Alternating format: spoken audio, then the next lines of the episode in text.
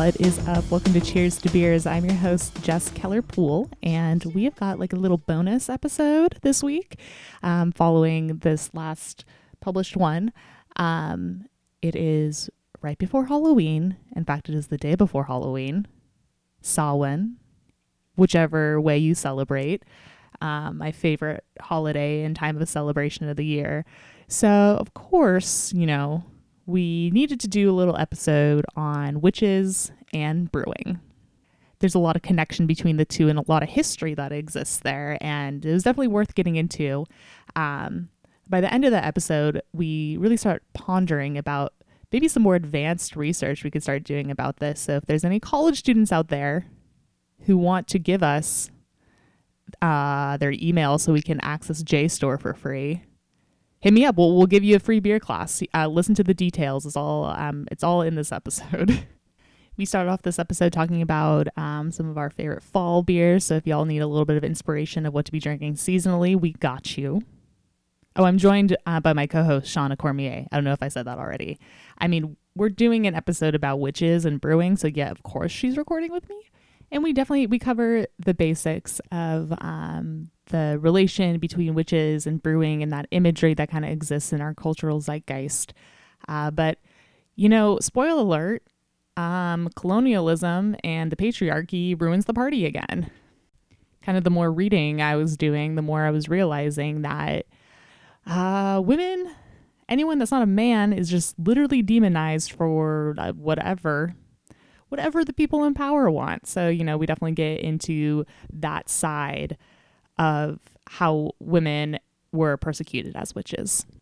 If you want to hear more from us, check me out at Just Beer on Instagram, at Shauna Brews, and of course at Seattle Beer School for more stuff from us and classes that are coming up pretty soon.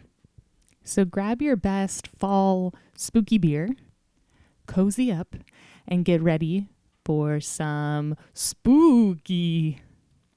It's not really spooky. It's just the general scary stuff of what it's like to not be a white man in our society.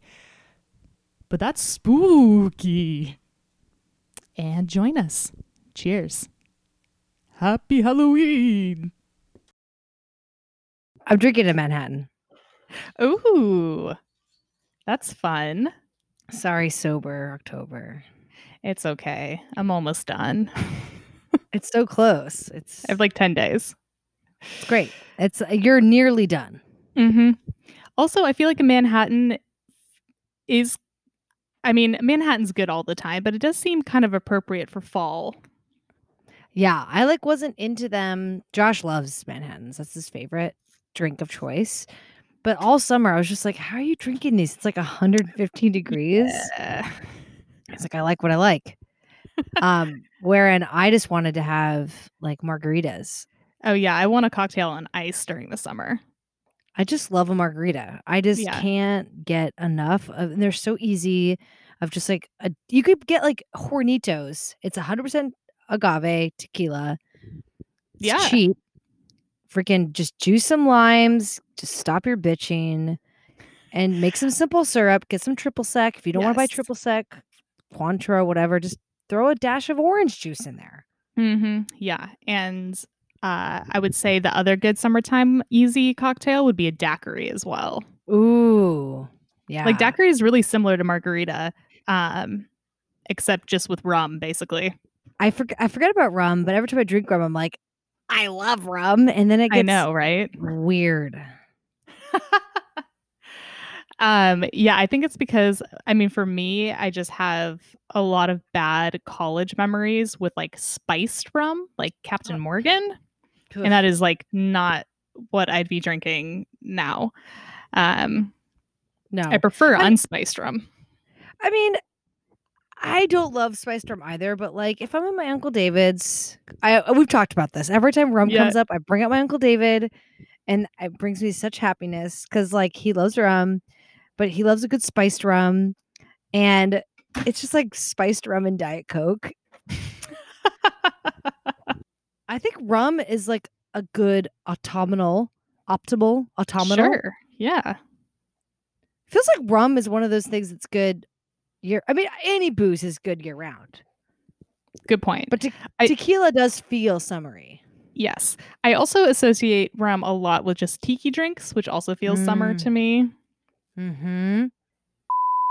Texted me yesterday and was like, he really wants to go grab a drink. Oh, that's awesome. And I was like, okay. He texted me and it's like one of those things where you like see it. And if I click on it and read it, then I like responded to it in my head. Right. Yeah. I never did. Oh, but anyways, I'll just invite you to. Cool. Perfect. We're like a joint, like, you know, like in middle school or elementary school, you're like, nah, if you're people picking teams. Yes. And they were like, no, if you're going to pick her, you got to pick the both of us. Right. We're a package deal.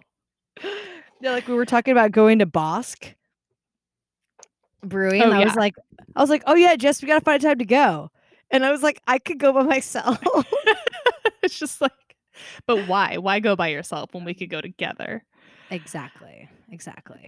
Yeah, I've been thinking about kind of seasonal beers too, because, you know, last October around Halloween, we did the episode on pumpkin beer, and which is just the thing that I think a lot of people think of, especially if you're not that into beer and you're just like, oh, it's fall, like time for pumpkin beer.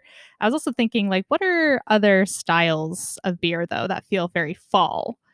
And I think I'm just thinking of this because I was putting together the draft list at Aslan. But I think any amber lager I'm really into, and I'm sure that's just associated with Oktoberfest. But yeah, something like Märzen or Vienna or an Altbier, those feel super fall to me. This is definitely the time of year where I want to start drinking like brown ales as well. Got you that lowercase. I know lowercase. They won at GABF for their English brown ale, which is impressive because I like American brown ales more than I do English brown. And so to make a really good English brown, I think is hard because I think there's so many bad ones out there. Yeah, I can't remember last time I had a good one, and I have no doubt his is good. Yeah. Do we have it when we went the last? I haven't been there in a million years that we had that whole. I don't think I've ever had it. I don't think I have either. What a freaking shame. I feel like I just drink lagers when we're at lowercase or drinking their beer. Well, we'll have to go back. Yeah. But like what beer kind of feels like fall to you? Mm-hmm. I guess I would say I'm along those same lines that you said, right? Like Märzen, darker, like amber lagers. I guess that's when porters and stouts start to feel really appealing. But, you know, I always wondered, I guess it's just the cynic in me. I'm like, really? Like, do we drink these beers all year round? Is it just marketing? That's a good point. But the ones that make sense are the ones that are released around, you know, September. Yeah. Like they are because they've been lagered for a long time and stuff. But like that's not really necessary in like, you know, modern sort of brewing or fermentation because we can like control everything.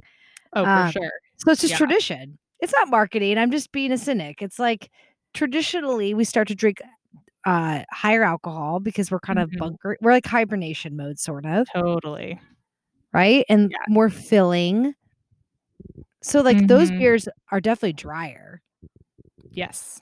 But then there's the ones like imperial stouts, which I love a good non-barrel aged. I like barrel aged too, but I love non-barrel aged. Agreed. Like a Russian imperial stout is a dream. Yes. So dry, but yet full bodied. Mm-hmm. It's just bitter. Yeah. Yeah. I think that we definitely have, there's like trends, not even like trends in terms of the market, but trends as a beer drinker of like styles you get into or things you get really into. And barrel-aged beer is something that I'm just not that interested in anymore. It's just too much. It's too much. And like you're saying, when can you ever find an imperial stout that isn't freaking barrel-aged? Like I understand that's the type of beer you want to barrel-age, but can I just get one that's not... It's like with all these like styles that are like have to be so aggressively that style. Yes. Yeah. Or like over the top that it's like it's almost great that happens because then people are like, they get tired of it and are like, okay, you know what? I'm going to go and drink something that's not so freaking extreme. Yeah. I recently, I don't know, probably like a couple months ago, I was cleaning out my beer fridge because there was just some stuff in there that had been in there forever and stuff that I thought I wanted to hang on to. But as I was sifting through it, I was like, I actually don't want this. And I definitely dumped a few barrel-aged beers that I knew they weren't going to be that good. So it's like, why am I even hanging on to this? But I'm just literally not interested. Like, I don't have the space and I don't have the time for this. So I think you Marie Kondo'd it. I think you're right. Yes. You were that's like, what I'm going to tell myself. You didn't. It wasn't bringing you joy. Mm-hmm. Did you pour yourself a little splash of it before you dumped it? I think I did try some of them, and it was like my assumption was correct. It was like, this is just literally tastes like any other fucking barrel aged stout that anyone else would be making. And that's the hard part about like the cellar thing. So like I was forced to like grossly. I mean, I didn't even think I had that much until I brought you all the right cellar I had, and I was like, uh-oh. But like I dumped a lot because I was just like, or I would taste, I'd be like, seems old. But the problem are like a lot of the J.W. Lee's stuff, like mm-hmm. like the old ales or the strong mm-hmm. Are barrel aged, a bunch of cool barrels. But like at a certain point, they kind of all just taste like, dessert. Like, and it's fine. Yeah. But like I think there's a window in which like it just isn't good anymore. Like, I just don't really like keeping that much of what's cool about having a cellar, in my opinion, is that when people come over, when you're having dinner and you're like, oh, you know what would be perfect with this is this. Yeah. Yeah. But if you're it's the difference between having a cellar and just hoarding. Yeah. Because it's like right now I just have a fridge. And then at your old house, you had those really dope, like window seat storage things. But it's like if you had a whole room underneath your house where you could just put anything, the cellaring would get out of control for me. So, we've been looking at houses this past weekend. Yeah. Up north, some places there was just one that had like under the staircase, sort of Harry Potter style, like room. Yeah. Yeah. I was like, Josh didn't see it. He didn't even pay attention to it. And I was like, oh, this is where my room will be. Yep, totally. Like super dark, which is a perfect segue to talk about witches. Yes. Yeah. So wanted to do something a little topical because this will be coming out right before Halloween. And I've always enjoyed the connection between witches and brewing and that sort of imagery that goes along with it.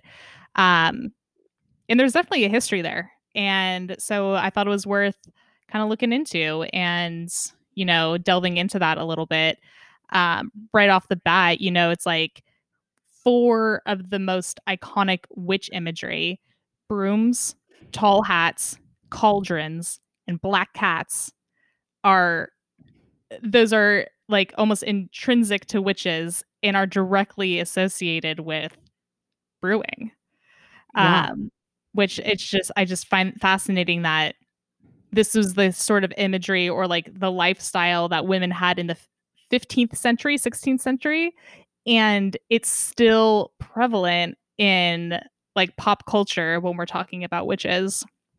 So for those who don't know, the broom imagery comes from brooms being displayed to let people know, like in the village or whatever, that there was ale available. Tall hats were very useful in the market when it's like crowded and people are looking for where they can get their beer. You got those tall hats, can spot them right away. Cauldrons, that's kind of an obvious one. You're brewing. And then cats were always around. Cats are still always around breweries to get the mice out of the grain. Yeah. So it's kind of like, like I said, this imagery that is so prevalent in our culture, and yet one, people don't know where it comes from, and two, the fact that it's specifically women who've been brewing. And this is all like European sort of history and imagery, but it's like, it's just fascinating to me that not, I mean, if you're into beer, you probably know these things, but a lot of like your average person would have no idea that those things are connected.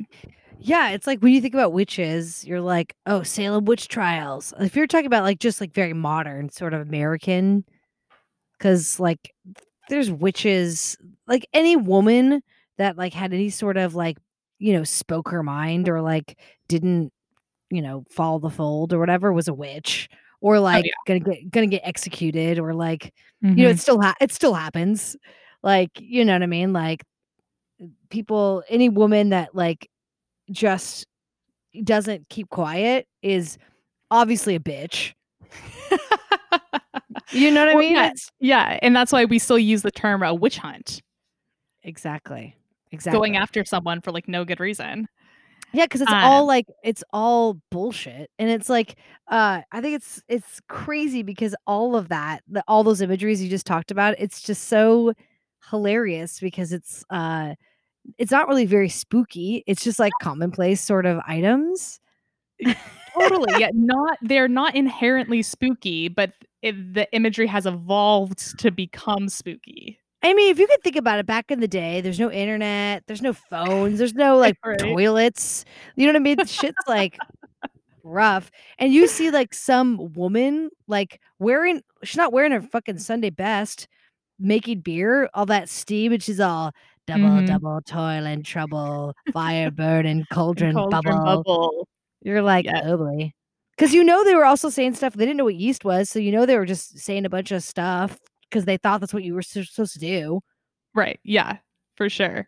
And yeah, I think it's also kind of well known that women have always been a part of brewing ever since like human society, not even society, like when humans existed, women have always been linked to brewing. We know, you know, Ninkasi, a lot of times these ancient gods are also associated with fertility and brewing. So that's kind of like a known thing that it's definitely always been women brewing. And that does come from that kind of hunter-gatherer society thing where it's like the men were hunting and the women were in the home, the cave, whatever it was. But what I find interesting, so I was kind of looking more into the history of that. Like, when did this shift? Like, what exactly happened? When did women start being called witches because they looked like this? You know, what was going on? And of course, it comes back to the Catholic Church. Oh, Jesus. Always. Yeah, always. It's always the Catholic Church. Screwed up everything. Yeah. So in the 15th century, the Spanish Inquisition began. And this was just when the king and queen of Spain decided that they wanted all of Europe to be converted to Catholicism.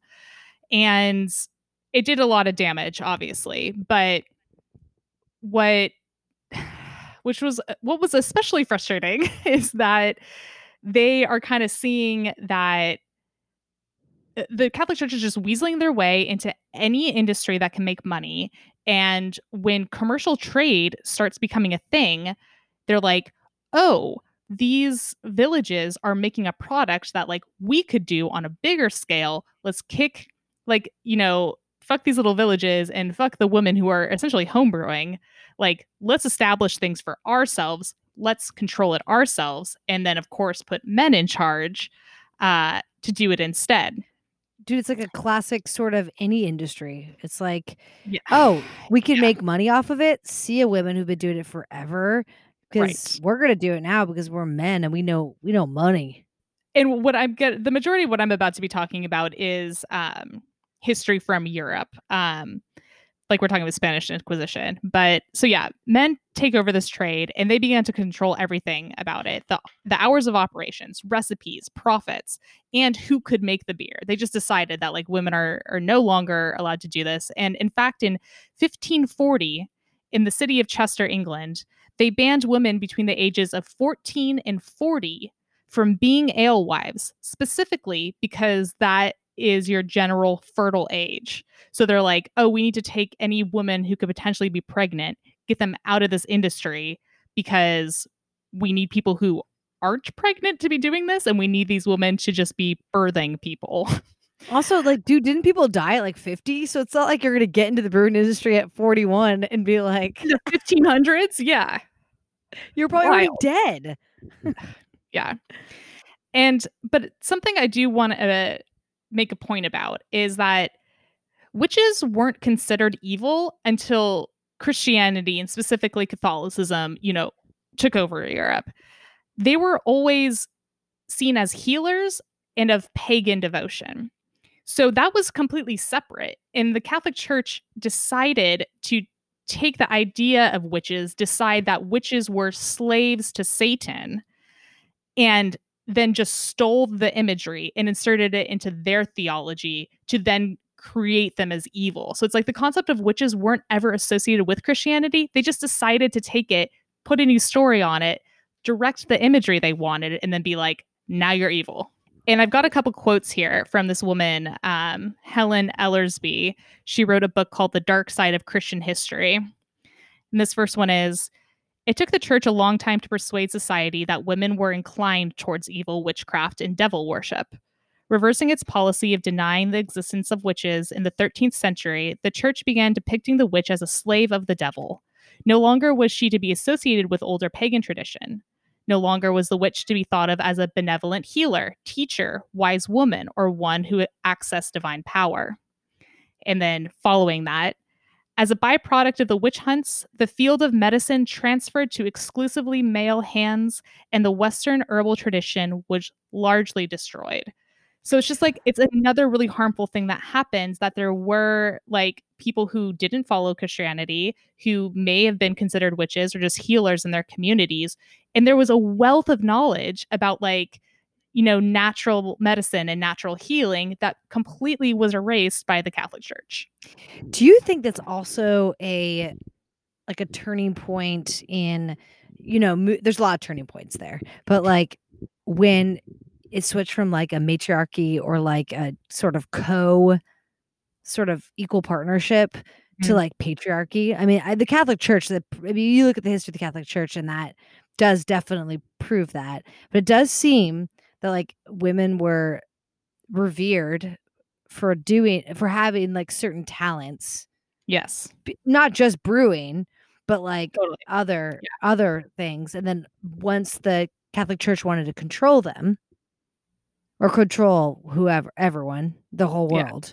Yeah, right. That they started painting women that way. And then, everyone grew up around a woman for the most part and was like, oh, these women were actually evil. My mother was evil. Yeah. Dude, it's so insane. It's just gaslighting on an extreme level. It's so crazy. Oh my God. Like I said, the Catholic Church and is realizing how much money can be made from this commercial trade. And so they're now seeing how lucrative the beer trade is.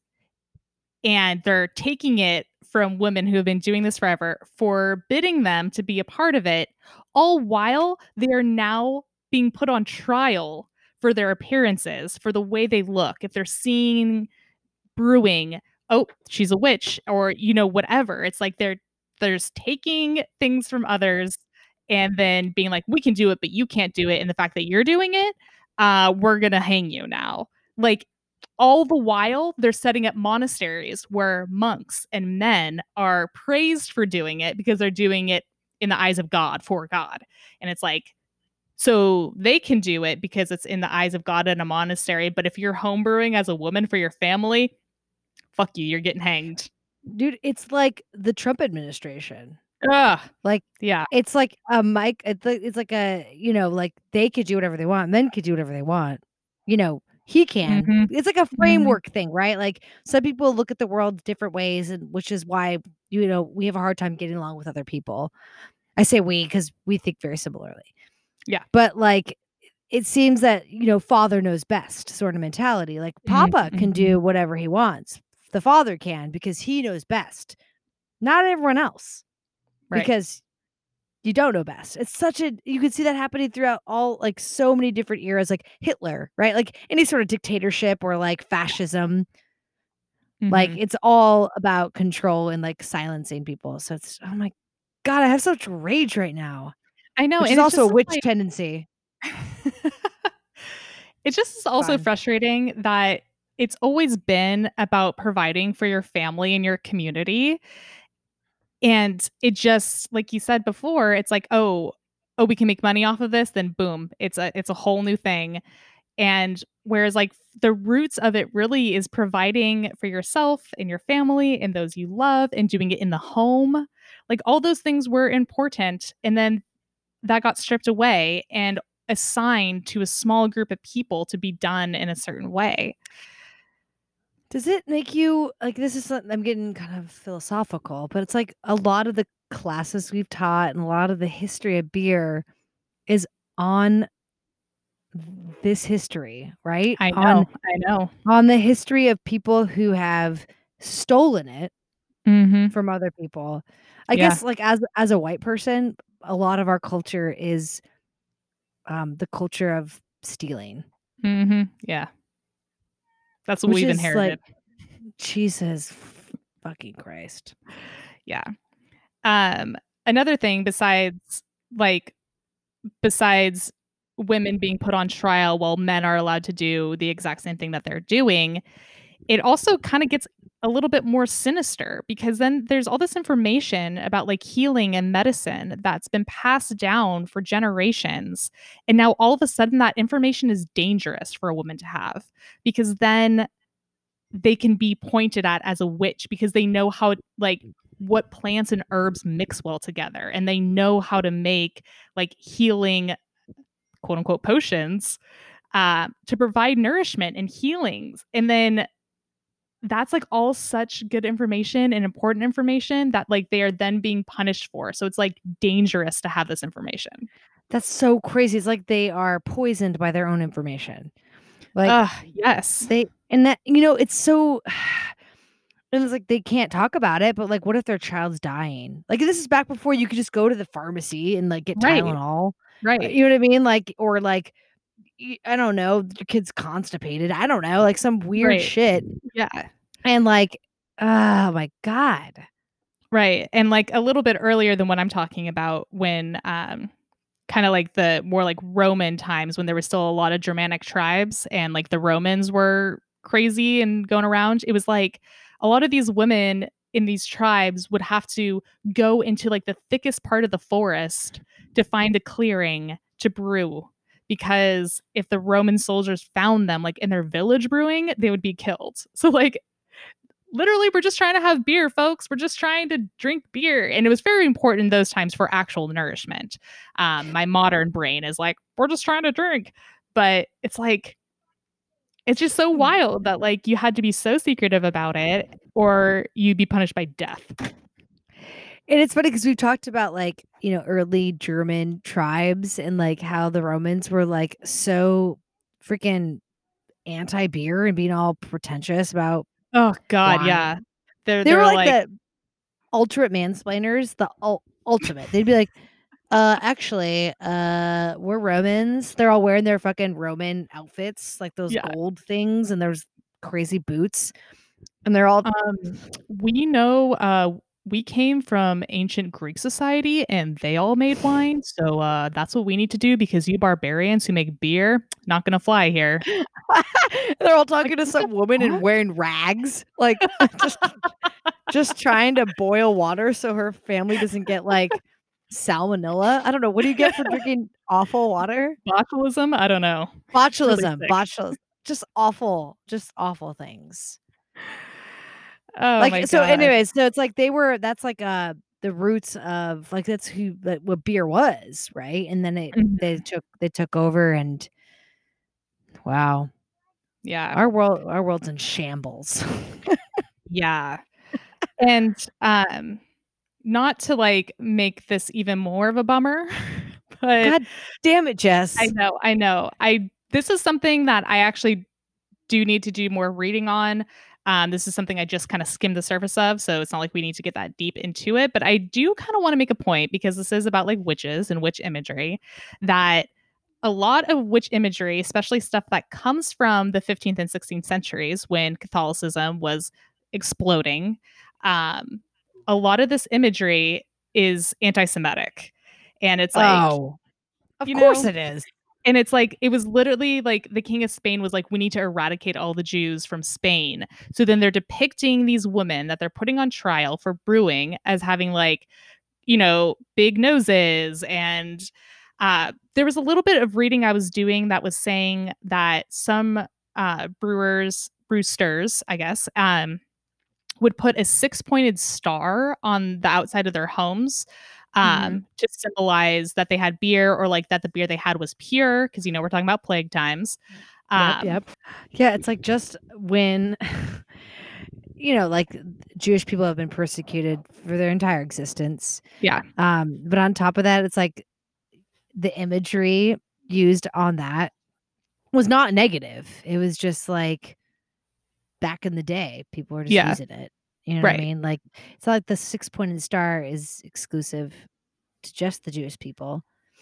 And I was trying to do a little bit more reading on the 6-pointed star, and I'm not quite sure how accurate this was, because the article I was reading said that it represented the ingredients of beer, and they listed it as hops, grain, malt.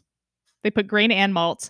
Okay. Water, yeast, but we didn't know what yeast was, and then the brewer themselves. So I don't think that's accurate, because I'm like, they didn't even know what yeast was. I'm so curious. I'm just gonna do a quick Googs. Yeah. So this is captivating podcast material. Okay, here we go. Schlenkerla has some historical brewing stuff.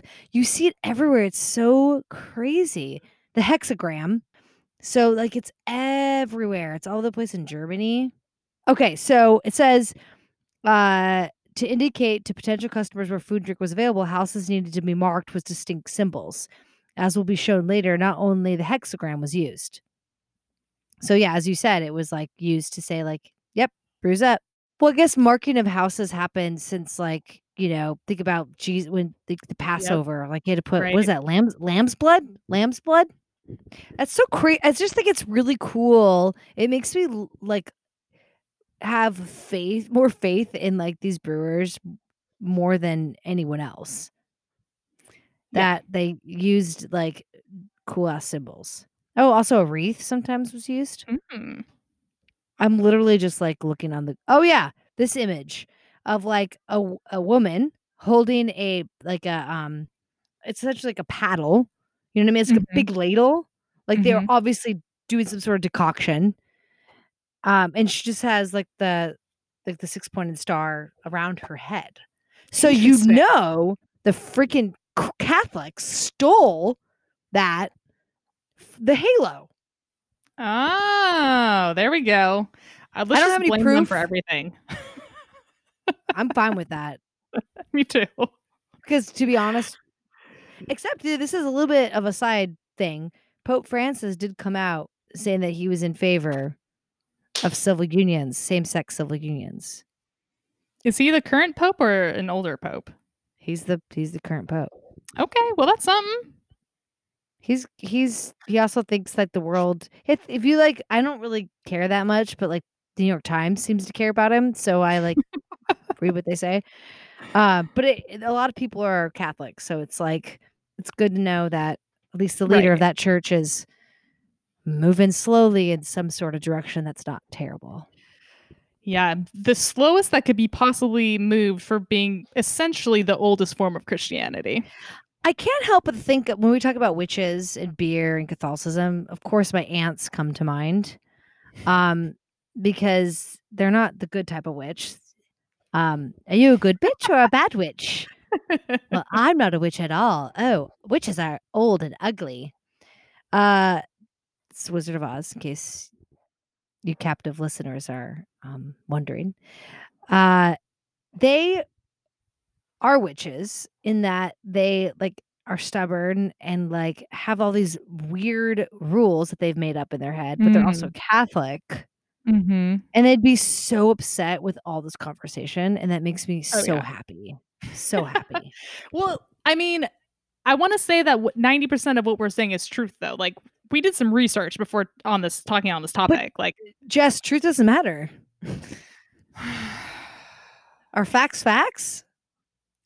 Faith isn't facts, so facts are more than faith. Like, I don't know how else to say it. Yeah, that's the best way to say it. As terrible as all the stuff was that we're talking about in Europe in the 15th and 16th centuries, women, you know, being put on trial and killed for being brewers or being blamed for being witches. Obviously, this is something we know about in American history as well. The Salem witch trials are very famous. That had more to do, from what I know, more of like mass hysteria. That's not really directly related to brewing or anything like that, but it is carried over those like same themes. I mean, these are immigrants, you know, Salem witch trials. I mean, that might be like first or second generation Americans. Like, so it's obviously just like, isn't it just like almost first generation? Yeah. Weren't they all Puritans? When did the Salem witch trials, like 1600s? You know what? I got to look it up. I think you're right though. It must be you're exactly first and second generation. Like, because they must have just come over. So it was 1692. So yeah, as much as women were being demonized in Europe for brewing, and blaming women for being witches is something that happened in America. American society, even though, you know, we're colonizers, but the people who came from Europe to America and started a new society, I guess, I don't know, they colonized it. Yeah, they stole it. Yeah. First wave of these people, pilgrims, right?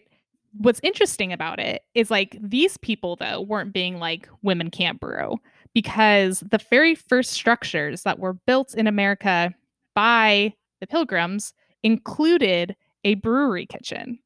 They were still in the mindset of like, okay, well, we gotta build homes and figure out what this land's about. So like, we're going to still need beer. So y'all take care of that, please. Thank you.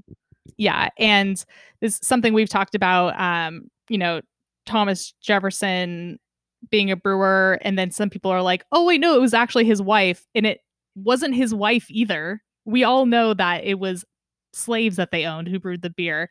But if we're talking about this romanticized version of it, people are like, oh, Thomas Jefferson's wife was a brewer. She had a wheat ale that she brewed. So like, there's still some acceptance of women brewing in America.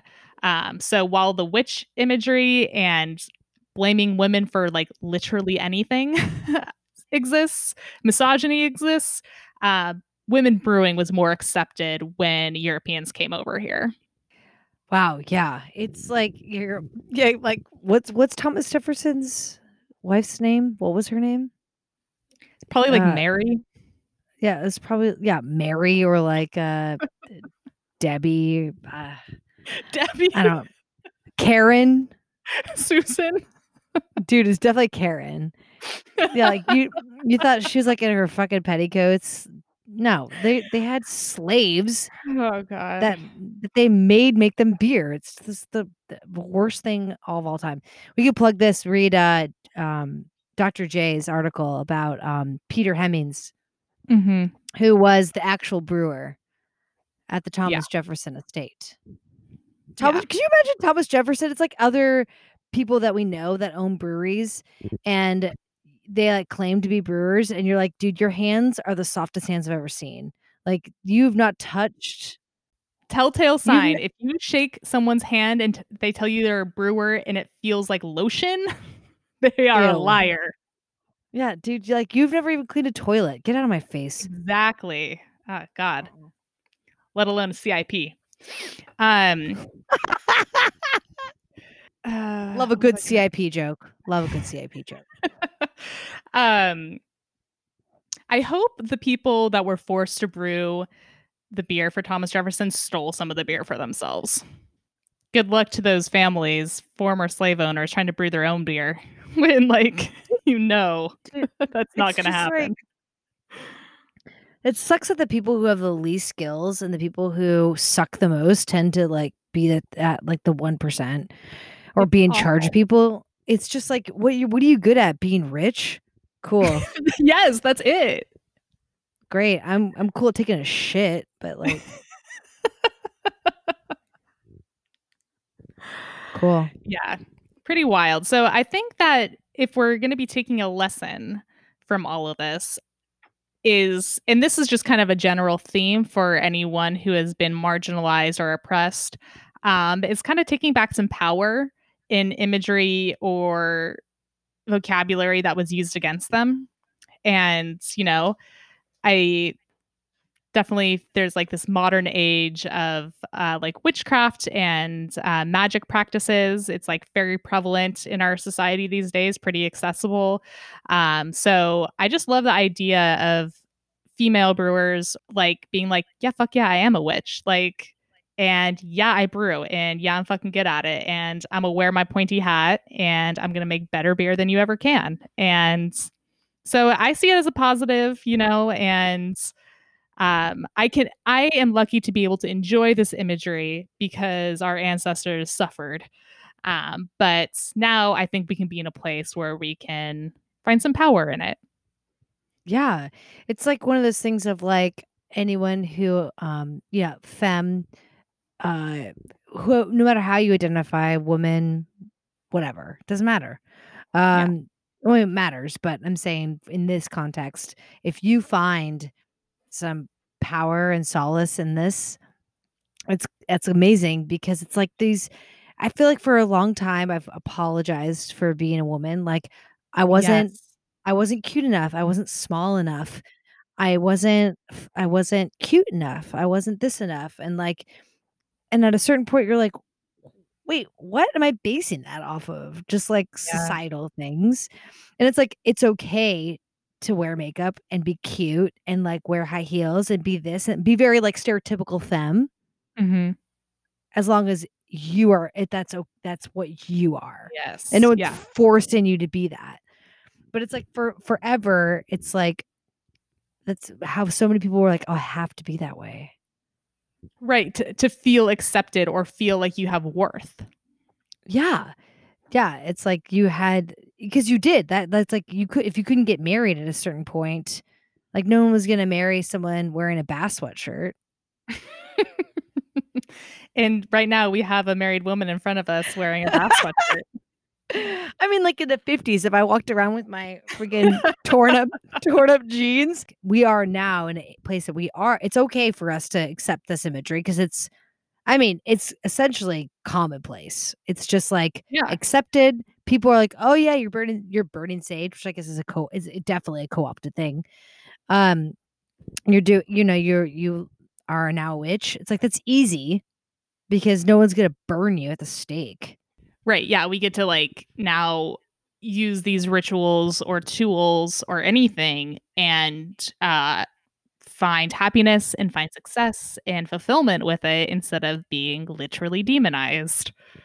Yeah. Like think about like trans women who, you know, have never been allowed to be themselves. Like really. It's only recent that in pockets of this country and other parts of the world that trans women and trans men have been accepted. And it's like, it's dangerous. Yeah. Mm-hmm. To be yourself. No. I'm using trans women and trans men as an example, but it's also like, just be Black in our country. Right. Yeah. To like, never know who you're interacting with, like how they're going to respond to that or respond to who you are, what you sound like, what you look like. Like that's real tough. That's just like the most fucked up thing. And it just makes me makes me so enraged because there's no excuse for it. It's no excuse for treating someone like garbage. Mm-mm. No. And this is why we drink beer. So there's not enough information. You just wish that there was more. Yeah. I mean, again, I was just doing internet research. I could definitely benefit from reading a book. I just don't know how many books there are on it. That's the weird thing. I think the thing would be there. I don't think there's any books maybe specifically about this, but there's probably several texts that all relate to each other. So you'd have to like do some like college level research to kind of put the pieces together, which isn't something I'm opposed to. No. What's that website that you use? God, I always forget that. It's like a catalog. Oh, JSTOR? Freaking JSTOR. I know. No college students have given us their college email so we can access that. Do we know any college students? That's the problem. All right, listen, this is what we're going to do. We're going to offer a free beer class to college students. Yes. And then what they'll do, what we will force them to do for payment is to give us their college email and password so we can access like scholarly archives. There might be like, I wonder how much it costs though. You could probably get a thing, but it's probably expensive. Yeah. Oh, you definitely can pay for it. We're just trying to not pay for it. I mean, what if we emailed the right person and we're like, hey, we're this company, blah, blah, blah. Okay. UW might hook it up. They do some beer stuff. That's what I'm saying. Like, we might be able to find someone that could give us access. Yeah. Any last thoughts or any other considerations about witches and beer? The only thing I wish that, I mean, I'm sure this is something that's not, we focused obviously on European, like Western mm-hmm. stuff. It would be really cool to then kind of do, it's hard because I've tried to research this stuff before into different continents. Like, mm-hmm. It's just a little trickier because obviously like we live in North America, we live in the United States. So it's like all our information, the way that we look at things. But I'd be interested in if there's a similar sort of witch thing. Or like how much of it is just like colonization taking over societies that like, you know, where women in brewing were beloved and the concept of healers and witches was accepted and revered. Yeah, I can't say without a doubt, but it's most like tribal cultures or pagan mm-hmm. cultures brewed beer. And it wasn't until, you know, Catholicism and colonialism that, you know, right. things got all fucked.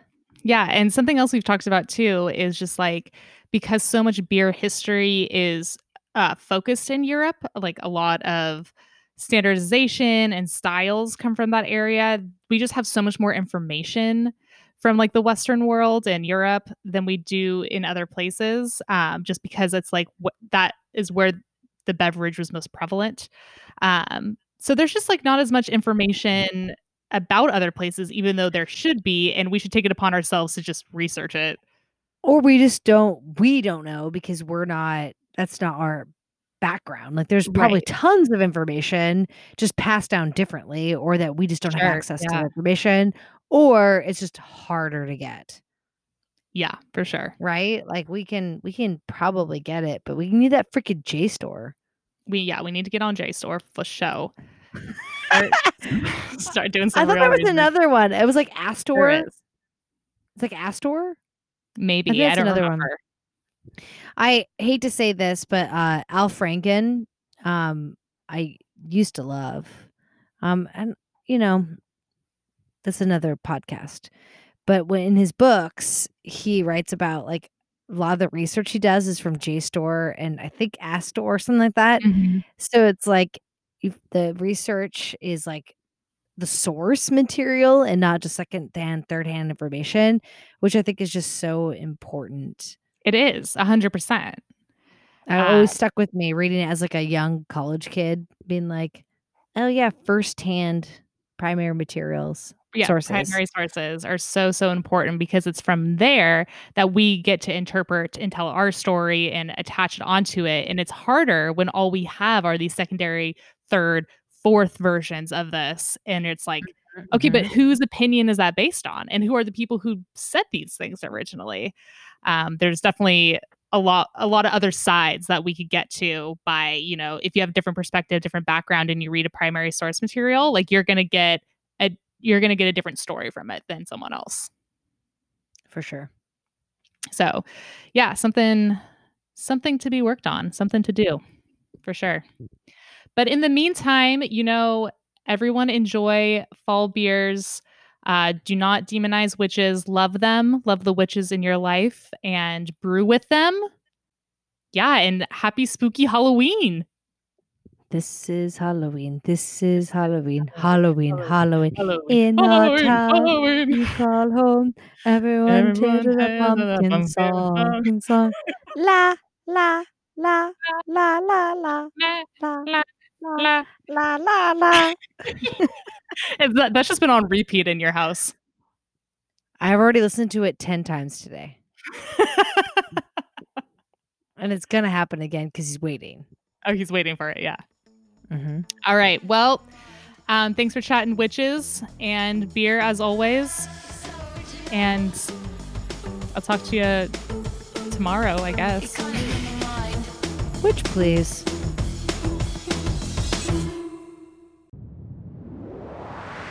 That was a TitanCast episode.